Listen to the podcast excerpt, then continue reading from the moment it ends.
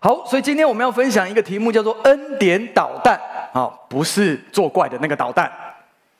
导弹其实，在科学的领域里面讲的是非常清楚的，它是一个本身配有导引系统，而且可以在大气层或者太空中进行有动力飞行的爆破型远射武器。意思就是，它锁定了，它就必定打到。他不管在任何地方，因为他自己有 power，他自己有燃烧的能力，所以他一直即使破到这个这个太空啊的这个大气层外，他仍然可以带着动力让他回来打到他需要达到的位置。OK，所以今天我们要分享的叫做恩典导弹。而在要分享之前呢，我想要带大家先走一个非常重要的观念，好吧？我们先低头祷告。天父，我们来到你面前，主，我们欢迎你，圣灵邀请你运行在我们当中。你的同在胜过一切，甚至胜过所有的言语。今天我邀请你来，对我们每个人的心说话，使我们的心预备成为好土，来承接你的话语，三十倍、六十倍、一百倍，带出极大的果效，使我们看见生命能够翻转。主，我谢谢你，听我们这样的祷告，是奉靠主耶稣基督的名求，阿门。今天我会从天国的角度来跟各位分享。等一下会讲到天国的宴席，但是我们需要先从天国这个角度来了解事情。为什么呢？因为耶稣走遍各城各乡，他有常常呼喊的一个口号，叫做“天国近了”，你们要。只有一点人想要悔改，“天国近了”，你们要。你知道这一句话，我们听了很久。其实这一句话从两千年前耶稣走遍各城各乡，他就说天国近了，你们要悔改。但是人类跟宗教这两件事情都对这一句话一直是错误的解读。从人类的角度认知的就是我不够好，所以他们会认知是我做不到，好，我所以我要悔改没有错，但是。悔改就是一个肤浅，就是肤浅的行为外在的改变，这是人类认知悔改。宗教认知悔改是什么呢？宗教认知的悔改就是我们好像很特别的一群人，因为很多外邦人看不懂，觉得基督教就是一个高深的宗教，都是一群充满着温柔良善的人。好，这一群人可能都是高知识分子啦，然后呢，都是不会犯罪的。他们都是非常清廉可可爱的一群人，然后他们常会觉得说，宗教也这样看，所以外界怎么看，宗教自己也这样看，自己也觉得在这个地方跟外面人不一样，那外面是败坏的，我们是特别的，我们是被拣选的。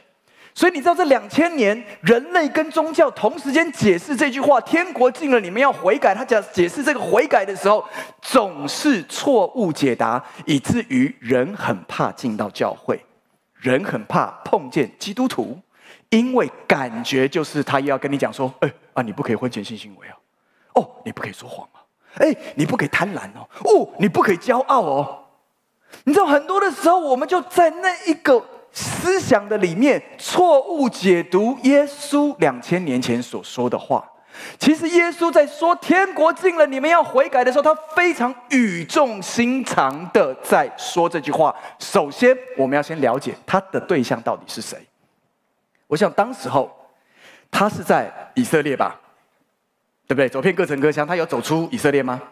没有。好，他在以色列，所以以色列住在以色列都是以色列人民。是不是被神拣选的族类？是，对不对？所以呢，耶稣走了各个地方，所传讲的对象都是被拣选的族类。那么，我们现在回到现代，来来来，回到现在，就好像耶稣走到各个教会里面，讲到他的对象都是基督徒。跟你旁边说基督徒。所以，我们过去常会认知说：“哦，这个讲的是天国近了，你们要悔改，还是对外邦人讲的？那些处在黑暗世界的里面的人，他们要悔改？没有哦，没有哦，他对象全部是以色列人民，全部是基督徒。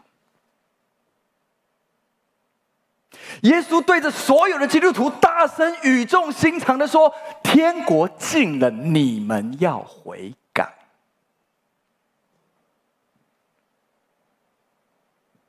你可能从来没有这样想过，你以为耶稣讲的是外面身处在黑暗世界的里面的人。难怪有这么多的基督徒会跑到世界去 judge 他们。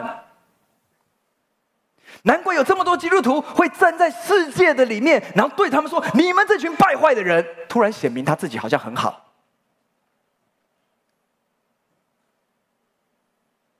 但是我们全部错误解读了耶稣所讲的话。耶稣当时的对象就是被拣选的以色列人。今天当我们坐在教会内的时候，耶稣正在对你说：“天国近了，你们要悔改。”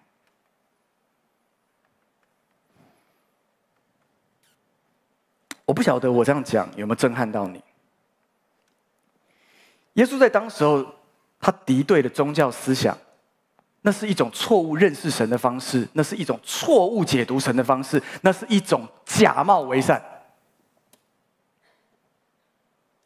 原来耶稣走到他被拣、他所拣选的人民面前，他是在告诉这一群被拣选的人要悔改。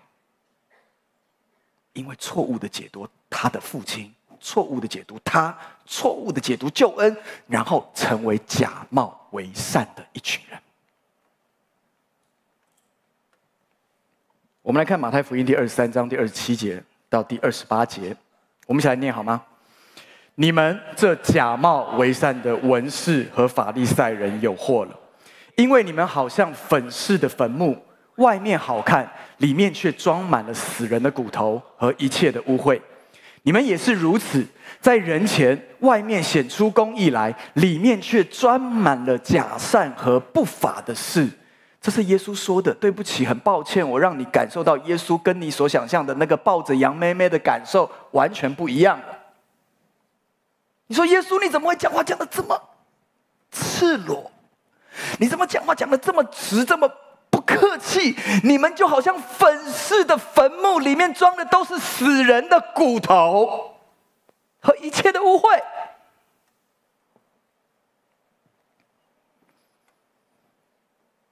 在人前显出公义来。主，我赞美你，我爱你，哈利路亚！我赞美你，主。哦，主啊，主啊，我要在你面前祷告。所有外在的行为都有，如同假冒为善的人，但是内心里面存的全是污秽。所以，其实原来耶稣大声疾呼的，其实讲的不是一个肤浅人类所认为外在行为的改变。但是，为什么我们会这么深的就只是感受到，就是你就是要我改变外在行为，好，我就改变给你看。你有没有听过？有人是这样道歉的，我知道我做错了，对不起，对不起，对不起，对不起，对不起，要不然你就惩罚我嘛，好吧？那就你可以原谅我吗？如果你对这些话很熟悉的话，可能是你的男朋友或者是女朋友会说的话，那么今天我要郑重的告诉你，你直接对他唱一首歌：分手吧，我们分手吧，不要再骗我说你还爱着我。哎呦，不错，你的年纪跟我差不多，你才会有回应。为什么要跟这样的人分手呢？因为这样的人根本不知道他真正的问题在哪里。他只是肤浅的为他的外在的行为错误来道歉，作为一种掩饰。掩饰什么呢？掩饰他内心里面最真实的问题，他不敢摆在人的前面。而这样的婚姻，这样的。交往，赶快说分手吧。所以你知道，在这，因为最内在的东西才是最恐怖的。但是我们常常肤浅的认为，天国近了，我们要悔改，我们就是改，把外面的行为改掉。但是却没有发现，外面的行为再怎么改，只要内心是污秽的，外在的行为会持续的发生，持续的发生。他不管跟你道歉一百遍，他仍然会做出这样的事情。你同意吗？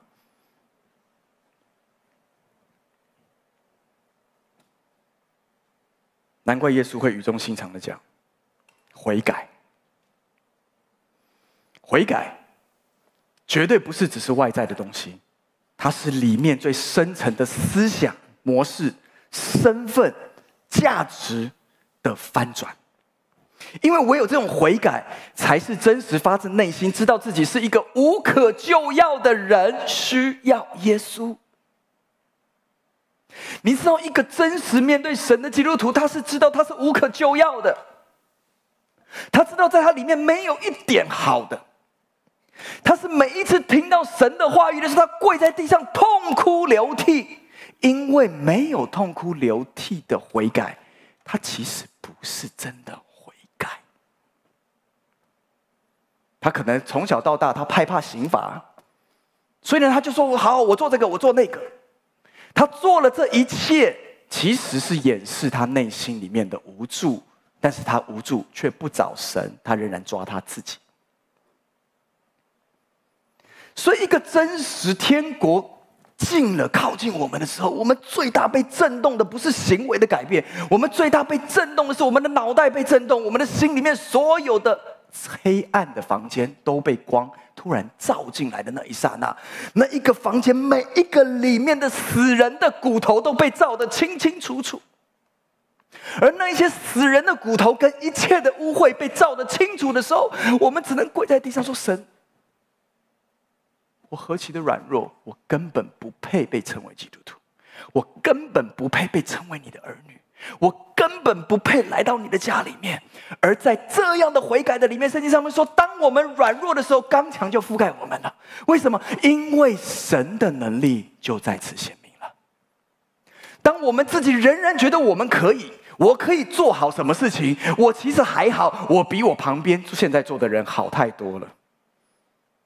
你知道，很多的时候，我们就是跟旁边的人比，所以呢，我们就觉得我很好这一件事情，他就让我忽略了我应该要面对我自己里面的败坏。所以耶稣走遍各城各乡，他说：“天国近了，你们要悔改。”这是一个核心价值的冲击。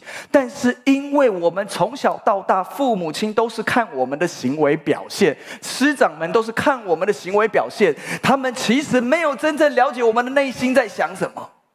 为什么呢？不是他们不愿意，有时候他们很想要努力去了解儿女的心的时候，他们发现他们仿佛像碰墙壁一样，因为儿女并没有想要跟他们讲太多，但实际上儿女们又渴望父母亲真实的关怀他们，所以就在那样的一个错交错的里面，他们唯一能够谈的就是考试考得怎么样？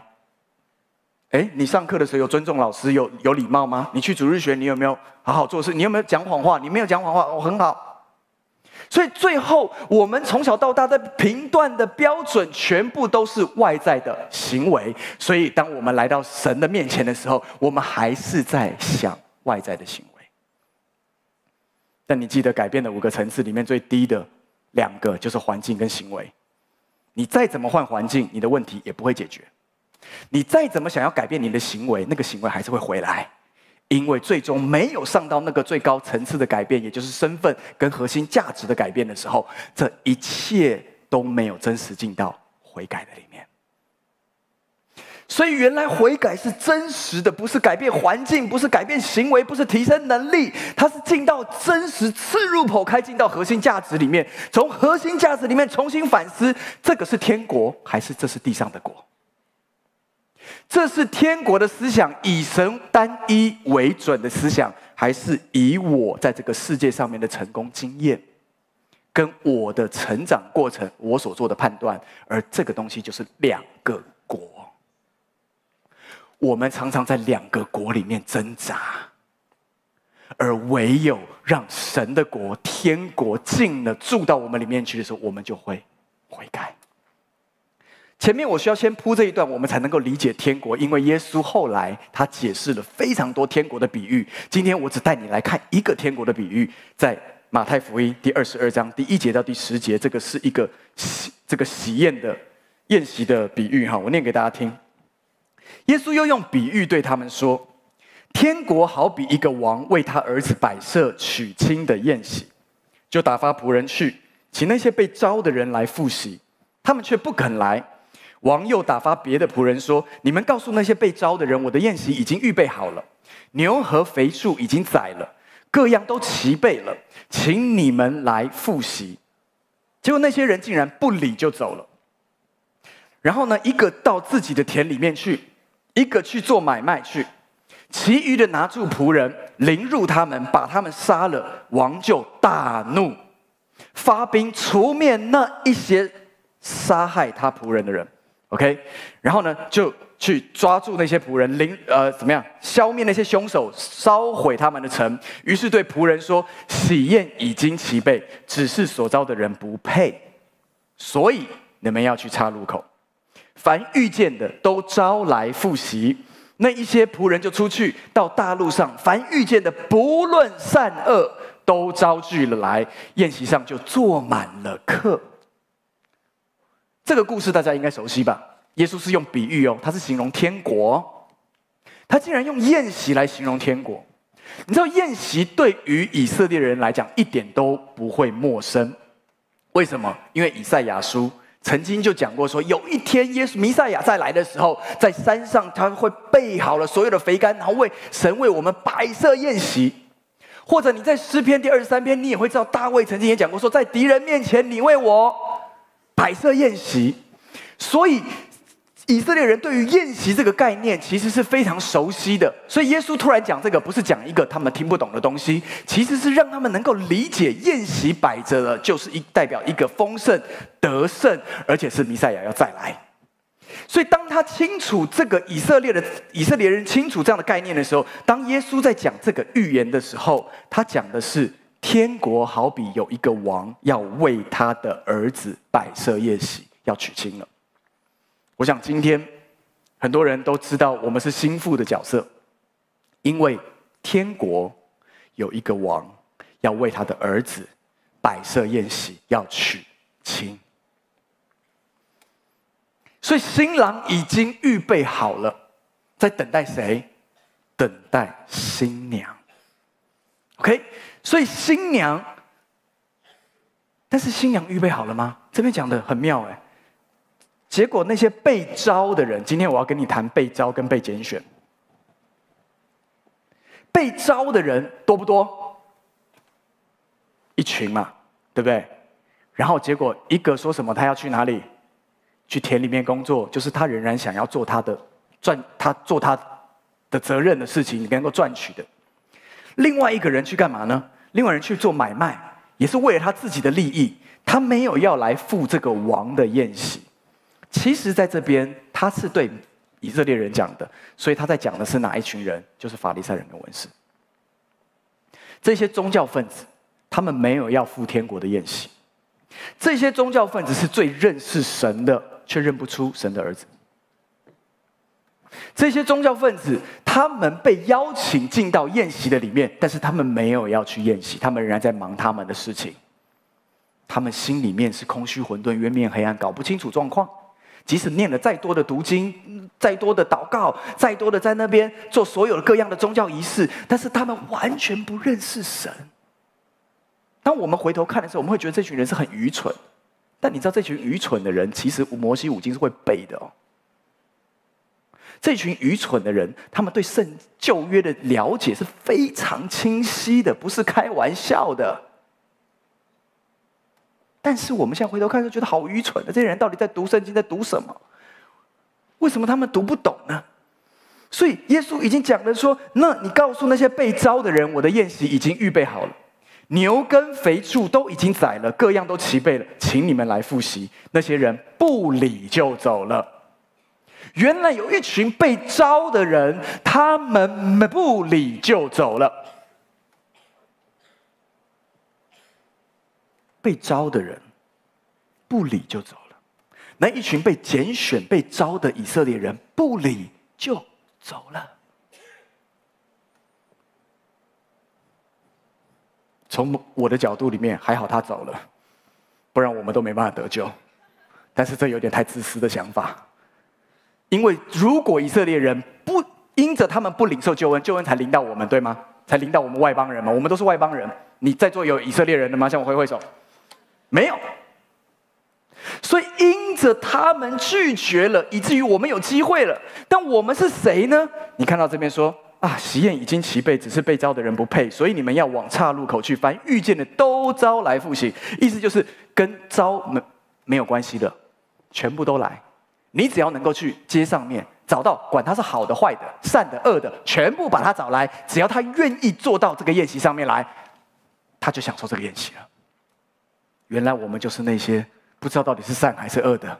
不知道好还是坏的，反正就是因为他们不，他们不要了，结果我们全部进到宴席的里面，所以这叫做白白的恩典，这叫做我们原本不配的恩典，因为我们原本并没有被招，啊，在那个时代。还没有被招在旧约里面，但到了新约，因着这个王的儿子，他普世的招了所有的人，因为他用他自己的血成为了赎价，不只是赎价，他也成为了聘金。结婚的应该知道，对不对？六大礼、六小礼，你要把六大礼、六小礼送到女方的家里面，你才可以说我要娶你的女儿。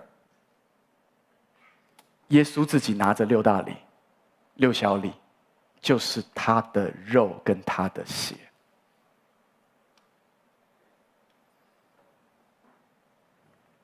他提亲要买赎我们每一个人。今天不是因为我们被拣选，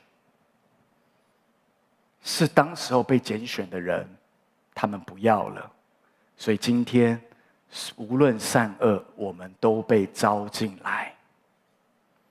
这是一个普世的恩典，听好，这是一个普世的恩典，不是我们做的多好，所以我们被招跟被拣选，是因为这个宴席已经要开始了，他普世的对所有的人说：只要你愿意进来吃，愿意进来喝，吃什么？吃耶稣的肉，喝什么？喝耶稣的血。然后大家说这好残暴的宗教啊，不是，是真的经文里面记载的。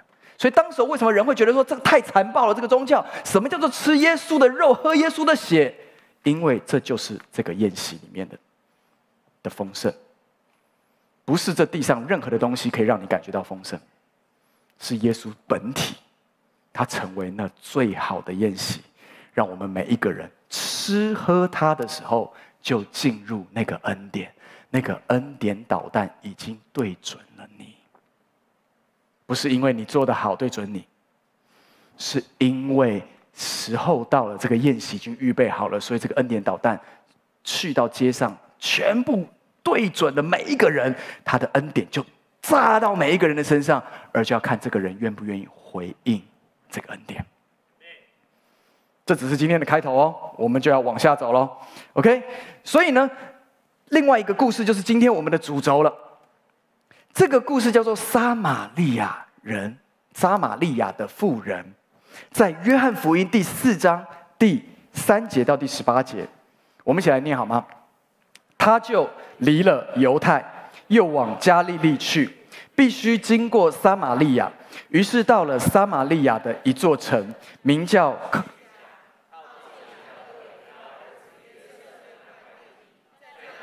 雅各井，耶稣因走路困乏，就坐在井旁。那时约有正午正，有一个撒玛利亚的妇人来打水。耶稣对他说：“请你给我水喝。”撒玛利亚的妇人对他说：“你既是犹太人，怎么向我一个撒玛利亚妇人要水喝呢？”原来犹太人和撒玛利亚人没有来往。耶稣回答说：“你若知道神的恩赐和对你说‘给我水喝’的是谁，你必早求他，他也必早给了你活水。”妇人说：“先生，没有打水的器具，井又深，你从哪里拿到活水呢？我们的祖宗雅各将这井留给我们，他自己和儿子并牲畜也都喝这井里的水。难道你比他还大吗？”耶稣回答说：“凡喝这水的，还要再喝。”人若喝我所赐的水，就永远不渴。我所赐的水，要在他里头成为泉源，直涌到永生。妇人说：“先生，请把这水赐给我，叫我不渴，也不用来这么远打水了。”耶稣说：“你去叫你丈夫也到这里来。”妇人说：“我没有丈夫。”耶稣说：“你说没有丈夫是不错的，你已经有五个丈夫，你现在有的并不是你的丈夫。你这话是真的。”我们先停在这个地方，我们回到最头。你知道耶稣他离开了犹太，又往加利利去。大家说必须，但是你知道这是一个不合理的事情，因为不必须。我们先来看这个地图，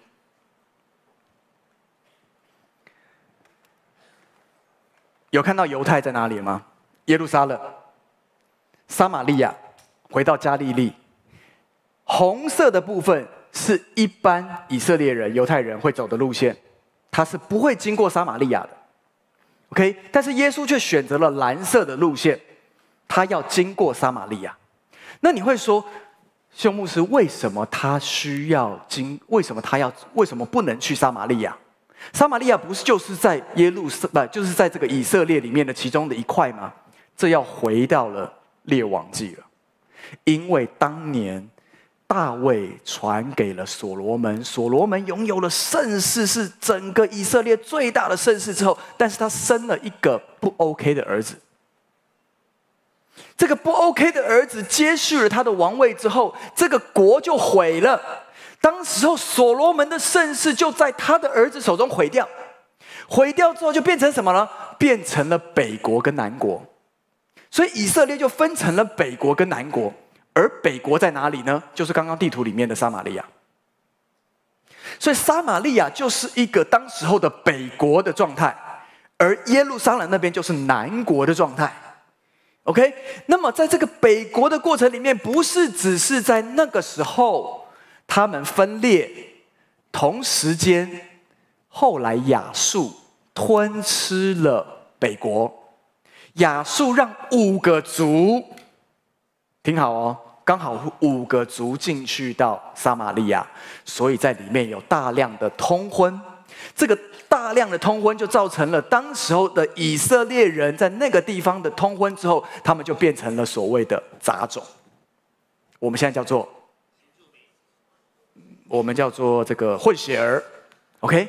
但是在那个年代的里面，他们认为这是不纯净的，因为他的血已经混掉了。OK，所以刚好五个族混进去。那五个族，它只是当时只是血意的混吗？不是，五个族里面有不同的宗教。这些不同的宗教都混进到这个北国，当时候的北国的状态的里面的时候，所以里面充满了各样荒谬的宗教。但是他还是读摩西五经，听好。因为他还是以色列人，原先的以色列人在那个地方，然后但是因为通婚，然后带进了很多不同的宗教，但这些不同的宗教最后融合成为一种怪怪的宗教。OK，怪怪的宗教，但是它 base 还是什么？它的 base 还是摩西五经。所以为什么撒玛利亚妇人她最后还是会知道犹太人他的所有他们所想的，然后他会问问题，因为他还是有读摩西五经。好。那么稍微解释到这边，所以耶稣他是刻意的，耶稣不是不小心走到那边，然后碰到这个女人，他是刻意走到一个认为像外邦一样的地方，刻意走到一个看起来像是根本被犹太人所不重视的地方，那是一个犹太人不会经过的地方，那是一个救恩，你想救恩要传给。人的时候，可能那个就会是你的老板，因为你从来不想要把福音传给你的老板，你巴不得你老板就死在地狱里面。你明明是基督徒，你到了圣诞圣诞季的时候，你根本不想跟你老板传福音，你巴不得他不要拿到福音单张。撒玛利亚就像这样的地方，但耶稣。必须要走过去。耶稣走是走到人认为不 OK 的地方，但是对他来讲是他恩典最显。所以他刻意必须走进撒玛利亚，而且在走到中午，也就是最热的时候，没有人会在中午打水，因为所有的人都会想要在清晨打水，不然就在傍傍晚打水。他们都在那个地方打水，然后就会很多富人一起打水的时候，就会在那边嘻嘻哈哈，然后聊天，说啊，你们这样，然后就那个是个话家常的地方。但是为什么会有一个妇人，她在中午日正当中热得不得了，而且在这样的干旱的一个地方，她会选择在那个时候打水？一定她生命里面出了一些状况，她不想跟人家有互动，她不想要别人会去聊，去问她生命的一些事情。他里面大概有一些黑黑暗的东西，他不想要让人知道，他怕别人去跟他一讲话的时候，他会觉得他非常的微小，他非常的败坏，他非常的不被看重。而耶稣就选在那个最困难的中午时刻，他就必须走到这个井，这个井是雅各当时留下的井哦，撒玛利亚人都靠这个井在过活。然后耶稣开始了他的第一个谈话的开头。你知道耶稣真的是一个很会搭讪的人，而且他是有目的的搭讪。他看到这个女人打水，对不对？他就直接先问他说：“你可以给我水喝吗？”这个话太合理了，正当性也够，这个搭讪成功。所以耶稣当时候还更妙的是，那当时候他的十二个门徒本来跟着他一起走到那个井的地方，然后十二个门徒就去帮他帮耶稣买食物。你想想看，请问到底是要买多少食物，要十二个人一起出动？你有想过这个很奇怪的一个问题吗？你知道为什么这十二个人都要出动去买东西吗？因为太热了，没有人会在这种天气里面还站在那个地方，然后不晓得耶稣在干什么，然后在那边晒太阳，想说耶稣你到底有什么问题呀？所以十二个门徒没有一个留在耶稣旁边呢，在那个时间点，没有一个愿意留在耶稣旁边，而耶稣刻意走到了雅各井，找寻那一个城市里面，连出来打水都需要在中午来打水的妇人。耶稣就说：“你可以给我水喝吗？”你知道这个时候，这个女人也非常的 shock。因为一个犹太人的拉比，他明明知道，他如果跟他讲话，这已经在他们的宗教里面代表不洁净。耶稣为什么会选择做一个像是不洁净的动作，去靠近了一个撒玛利亚的妇人，然后跟他要水喝？这个撒玛利亚妇人整个大。冲击他的脑袋，觉得这个夫子一定有问题，怎么也会在我出来打水的这个时间是不可能有人的时间，竟然他会走到这个地方，然后问我要水喝。所以，这个撒玛利亚妇人说什么？他说：“你既然是犹太人，你怎么向我一个撒玛利亚妇人要水喝呢？”原来犹太人跟撒玛利亚人没有来往，我刚刚已经解释了。所以耶稣回答说：“你若知道神的恩赐跟对你说给我水喝的是谁，你必早求他了，他也必早给了你活水。”哇，这个妇人更 confuse。你跟我要水喝，然后现在你说你有活水，我要不是遇到这个人，真是脑筋有问题吧？你可以，你可以，你可以听得懂这个对话里面实在太奇怪了吧？你明明是你跟我要水喝，然后我等下打上来，然后就可以给你喝了，结果你说你有活水。那你有活水，你干嘛不直接喝了？你还跟我要水喝呢？OK，然后呢？但是耶稣就回答说：如果你早就，你如果知道神的恩赐跟对你说这个说这个话的人是谁，他在形容他自己。如果你知道我是谁的话，耶稣讲话还蛮绕的哈，你就直接说：如果你知道我是谁的话，但是他不这样。如果你知道你要打水给喝的这个人是谁的话，你早就向他求水了。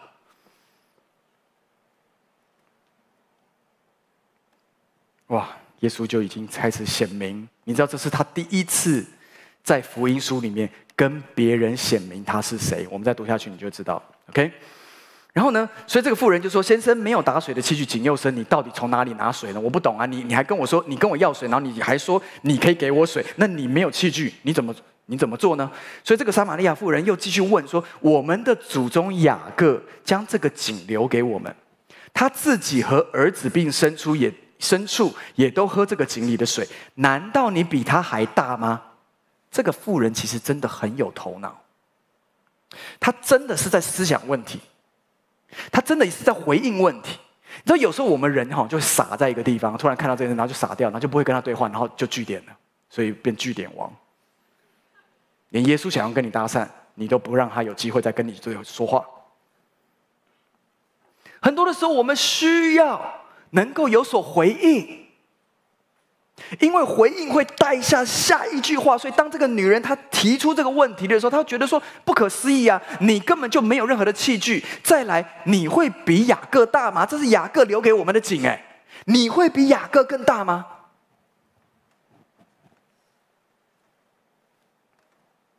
耶稣说什么？耶稣说：“凡喝这个水的，还要再渴。”人若喝我所赐的水，就永远不渴。我所赐的水要在他里头成为泉源，直涌到永生。他回答完这个话，要是是我在那个地方，我就直接拿我的器具打在耶稣的头上，然后我就赶快跑，因为这一定是坏人。因为他跟我的对话全部都让我觉得很奇怪，很 confuse。他到底想要什么？他明明就没有水喝，他现在又说他可以有水喝，然后但他又没有器具，他还说从他里面是叫永活的水。这个时候你们真的要警觉啊！如果有人这样讲话的话，你一定觉得这这是很怪，要赶快离开他吧。OK，所以呢，当耶稣这样回答之后，妇人就赶快再问。你看哦，他就再问，他觉得这你到底在讲什么？那这个妇人里面还有一种渴望。他说：“先生，请把这个水赐给我，叫我不渴，也不用来这么远打水了。”他竟然买单了耶稣所说的，可见这个妇人在他里面有一个多干渴，在他的里面，他需要在中午日正当中的时候来打水，他里面有多少的悲哀，他里面有多少的难堪。他里面有多少的伤害？他渴望有一个人可以真实的把活水给他。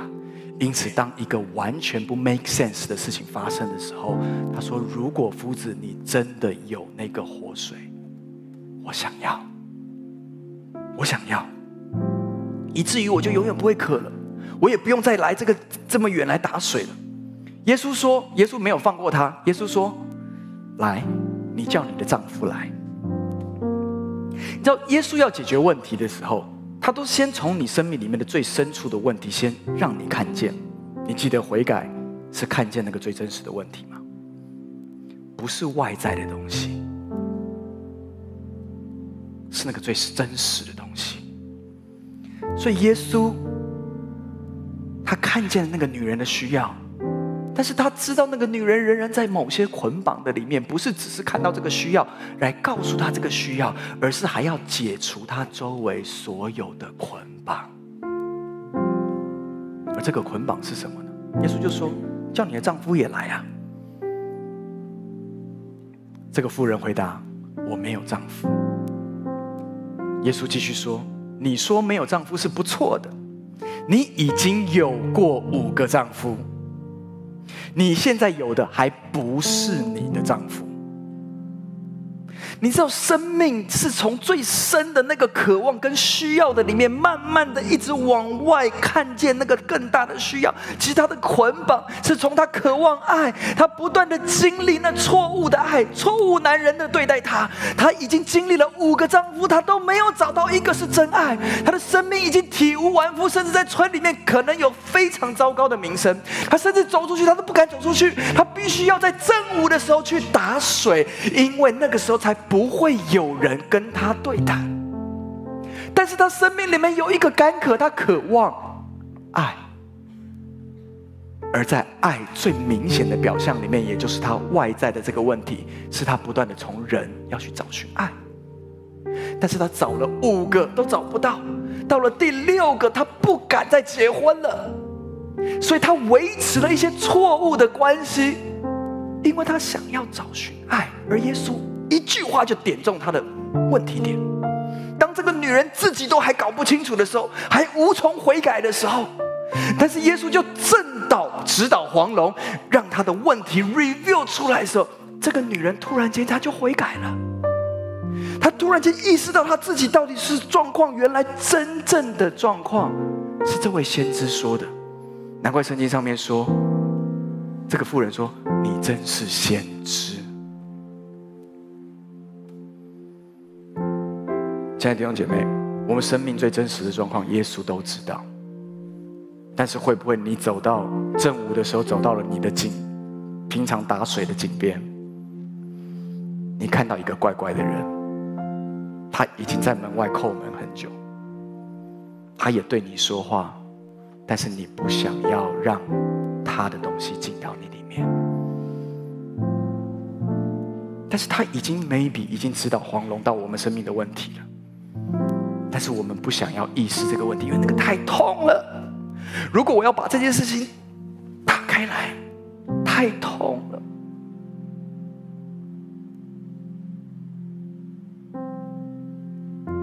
但是耶稣为了你的自由，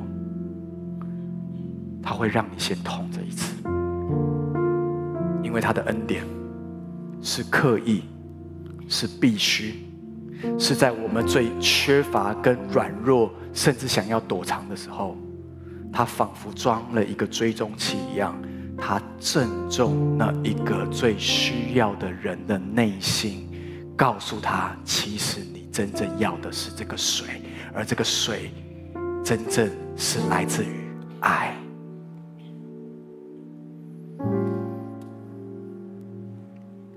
所以这个女人。他说：“你真是先知。”这个女人就开始回到她的城市里面。你们如果继续读下去，因为这经文太长了，我就不让你们读了。他就回到他的城市里面，他到处告诉人家说有一个弥赛亚。在我们没有念的经文里面，耶稣有直接 reveal 他就是弥赛亚。他是我在福音书里面，你看见他直接说：“我就是那一位的。”他就在对这个女人说。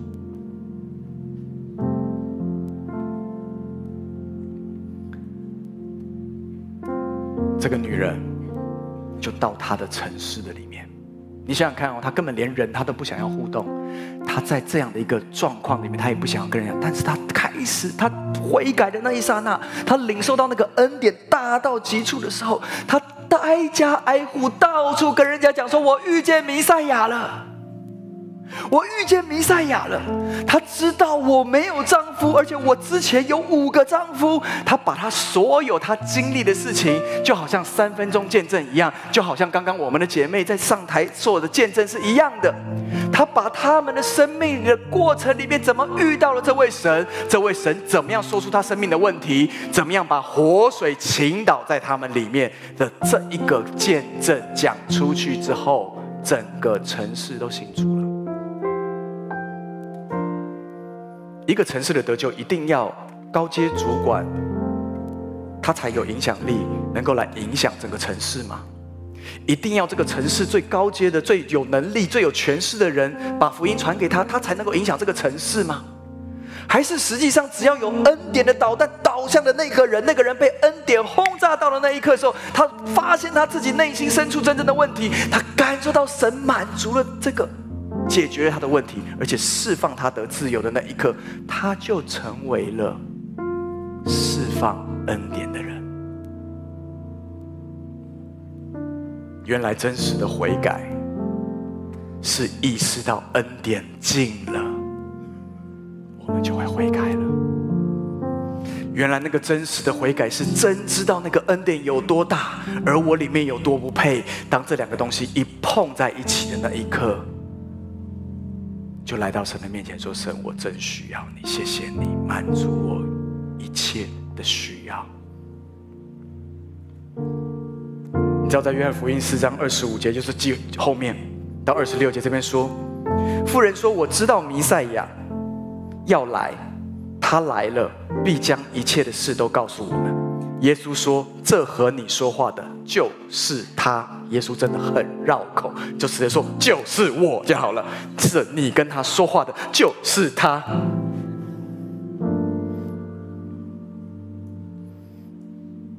但是耶稣在这个时候表明他的身份，他的身份就是弥赛亚，他竟然跟外邦人表明他的身份。恩典从耶稣基督来到这个世界上面，他开始招的是全地的人，不再只是以色列人原先被招的，没有赴那个宴席。他因着耶稣基督来到这个地上，他招的是全世界的人。他的恩典导弹如同亲有长眼睛一样，扎向每一个人及你周围所有的家人及所有你所爱的朋友，甚至是你最讨厌的那个老板，全部神的恩典的导弹就扎在这群人的身上。但是你有没有意识到，你周围的人已经被恩典导弹所锁定了呢？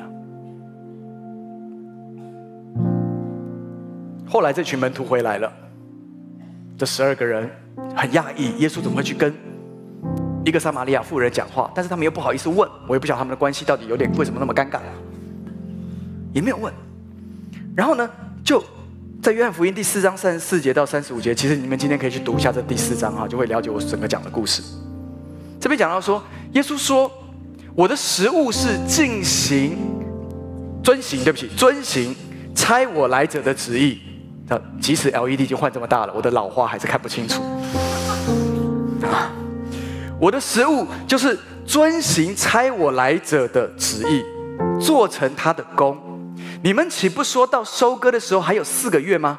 我告诉你们，举目向田观看，庄稼已经熟了，可以收割了。这全部是在同一个故事里面讲的哦。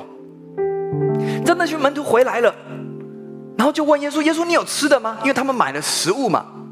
他们想说，我觉得问这个问问这个话也很白目，你知道吗？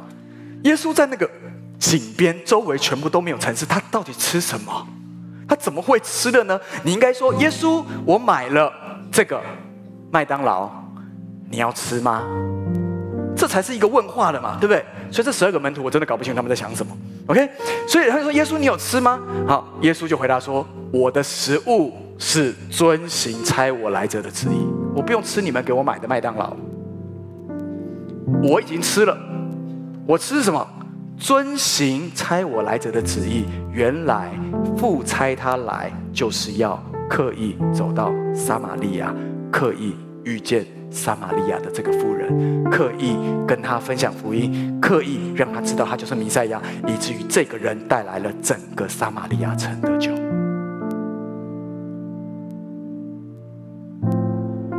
耶稣真的很刻意。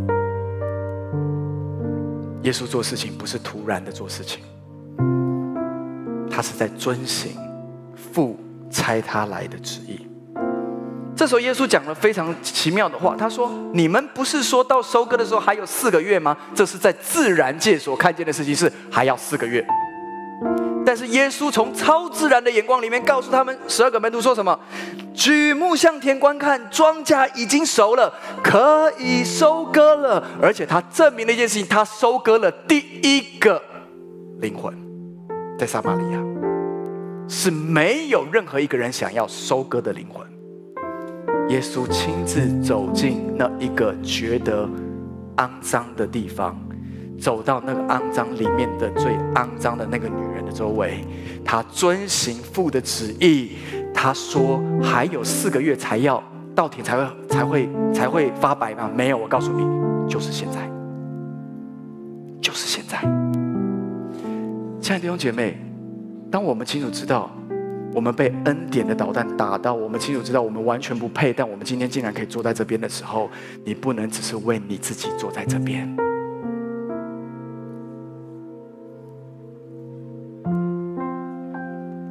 刚刚看到那个见证，我非常非常感动，完全自发性的开始在小组的里面，而且他们还有邀请我。我说：“嗯，我的时间真的没有办法。”但你知道他们在台上的，你们没有听到他们所有的见证，但是维林都有跟我讲，因为维林有有在里面，非常破碎的见证。但是他们非常勇敢的分享他们的见证，而这一切的破碎，就如同撒玛利亚的妇人一样的破碎。但是在这个破碎里面遇见耶稣的那一刻的时候，那个活水就开始涌流在他们里面，以至于当他们分享出来的时候，那就带着力量，而那个就是得救的见证，那就是生命遇见这位主的见证，而这个见证就能够开始让撒玛利亚都开始得救。这个城市拥有的基督已经够多了，只要有你就够多了。当你开始走出去，刻意走进撒玛利亚，刻意走进在撒玛利亚这样的城市里面的那个富人，当你刻意的走去跟他的搭讪，当你刻意的指向耶稣。当你刻意的告诉他就是弥赛亚，耶稣就是弥赛亚。当你刻意的在那样的一个机会的里面跟他的对谈，当你刻意的把这个恩，你生命所经历的恩典，你跟他分享，他就被恩典的导弹所锁定，扎在他的生命的里面，而那个爆炸性的影响力，不是你我可以判断的。就像一开始我们如果看到这个剧的时候，我们不觉得耶稣必须要走到那个地方，也不觉得耶稣走到那个面对这个女人说，这个女人能够有什么样的爆发力，也不觉得这个女人有任何的影响力，因为她是社会非常底层的人，她是不可能，她没有好名声，即使她信了耶稣，会不会她所带来的反而是耶稣的污名？我们可能想了很多很多的东西，导致于我们没有把恩典给。在十二月，我想是再也没有任何一个月份像十二月这么容易传福音，因为圣诞节是一个国际都知道的节日。我想再也没有一个月像这个月一样，你可以这么容易的从圣诞树到处的灯饰，可以跟人谈到福音。我想也就在这样的一个月份里面，是最容易邀请一些朋友来到家里面跟他们谈一谈话。记得哦，不要把宗教拿出来，你有罪，下地狱吧。因为天国近了，你们要悔改，不是讲给他们听的，是我们要听的，因为我们没有悔改，所以不知道把恩典要给出去。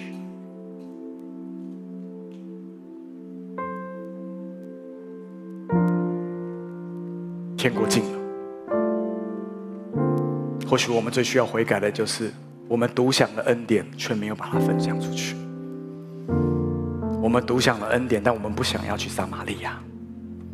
我们独享了恩典，但是我们看不起撒玛利亚的妇人。我们独享了恩典，但是我们觉得那是以前的故事，现在不是这样了。我周围的同事，我看了就讨厌。我的老板总是压榨我加班，我的家人，我已经跟他们传福音，不要讲了两百次，他们都拒绝我，因为我们都在用宗教告诉他们，难怪他们就是用宗教的眼光在检视我们。有没有发现，你的父母不愿意相信耶稣，他都在用宗教的眼光在检视你？我们周围的人都在用宗教的眼光检视我们，为什么？因为我们用宗教的眼光传递了这个错误的讯息。天国近了，耶稣语重的心心长的说：“你们要悔改。”我们要传递的是正确神的形象，我们要传递是他来是为了拯救罪人，不是拯救艺人，也不是因为我们做得多好，以至于我们可以拿到这个恩典，而是我们非常的不配。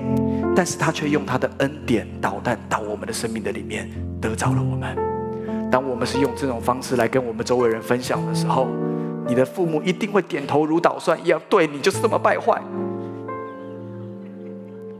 你知道你在他面前承认你的败坏的时候，他突然发现，哇，这恩典真的有救了。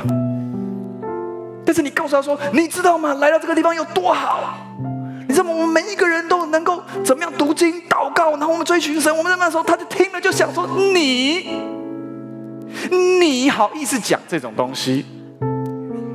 但是你到你父母面前所讲的是，你知道吗？我完全不配，我真的很黑暗，我真的衣服都乱丢，我真的每次都不洗碗，我真的在家里面的时候把它当旅馆，我真的都没有好好孝顺我的父母亲，我真的，但是神竟然还爱我。你的爸妈马上信主。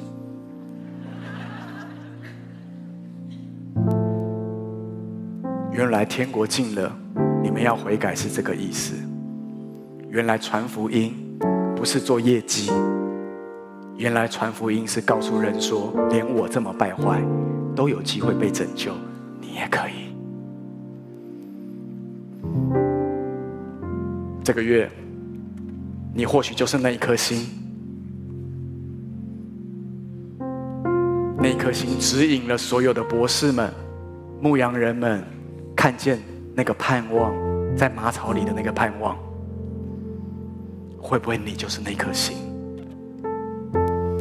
引导了你周围的人，最后看见马槽里面的盼望。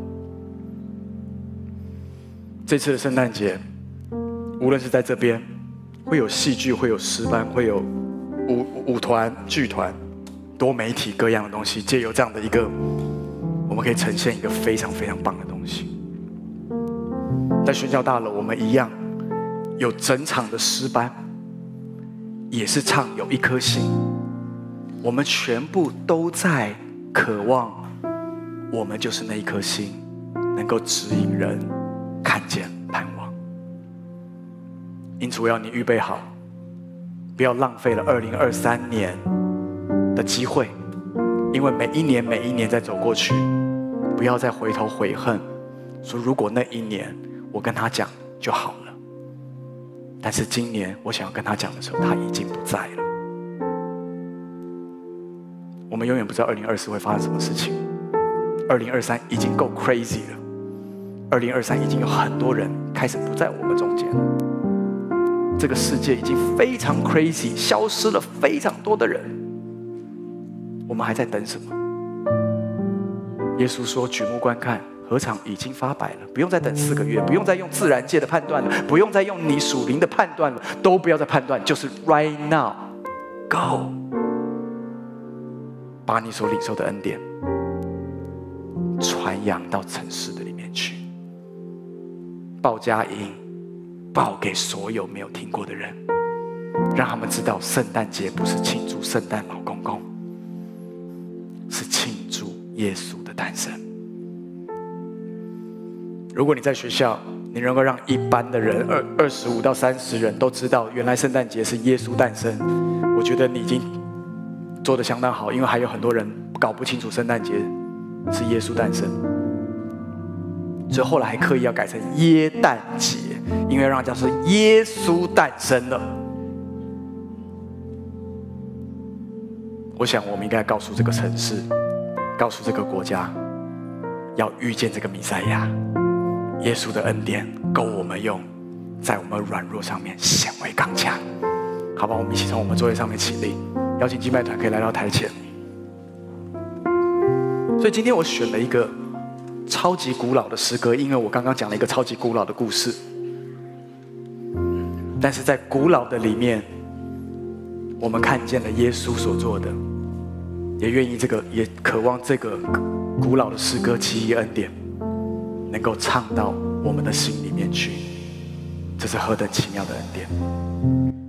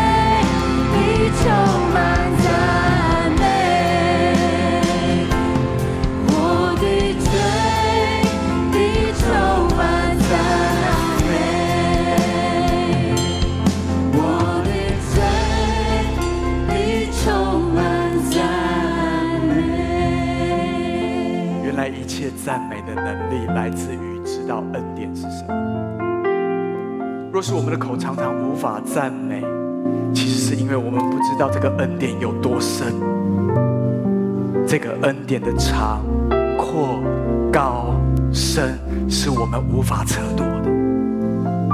那个恩典触摸到我们的里面，可能你是十几年前耶稣自己走到你的生命的里面，你就如同那个撒玛利亚的妇人一样，他把活水供应到你的里面。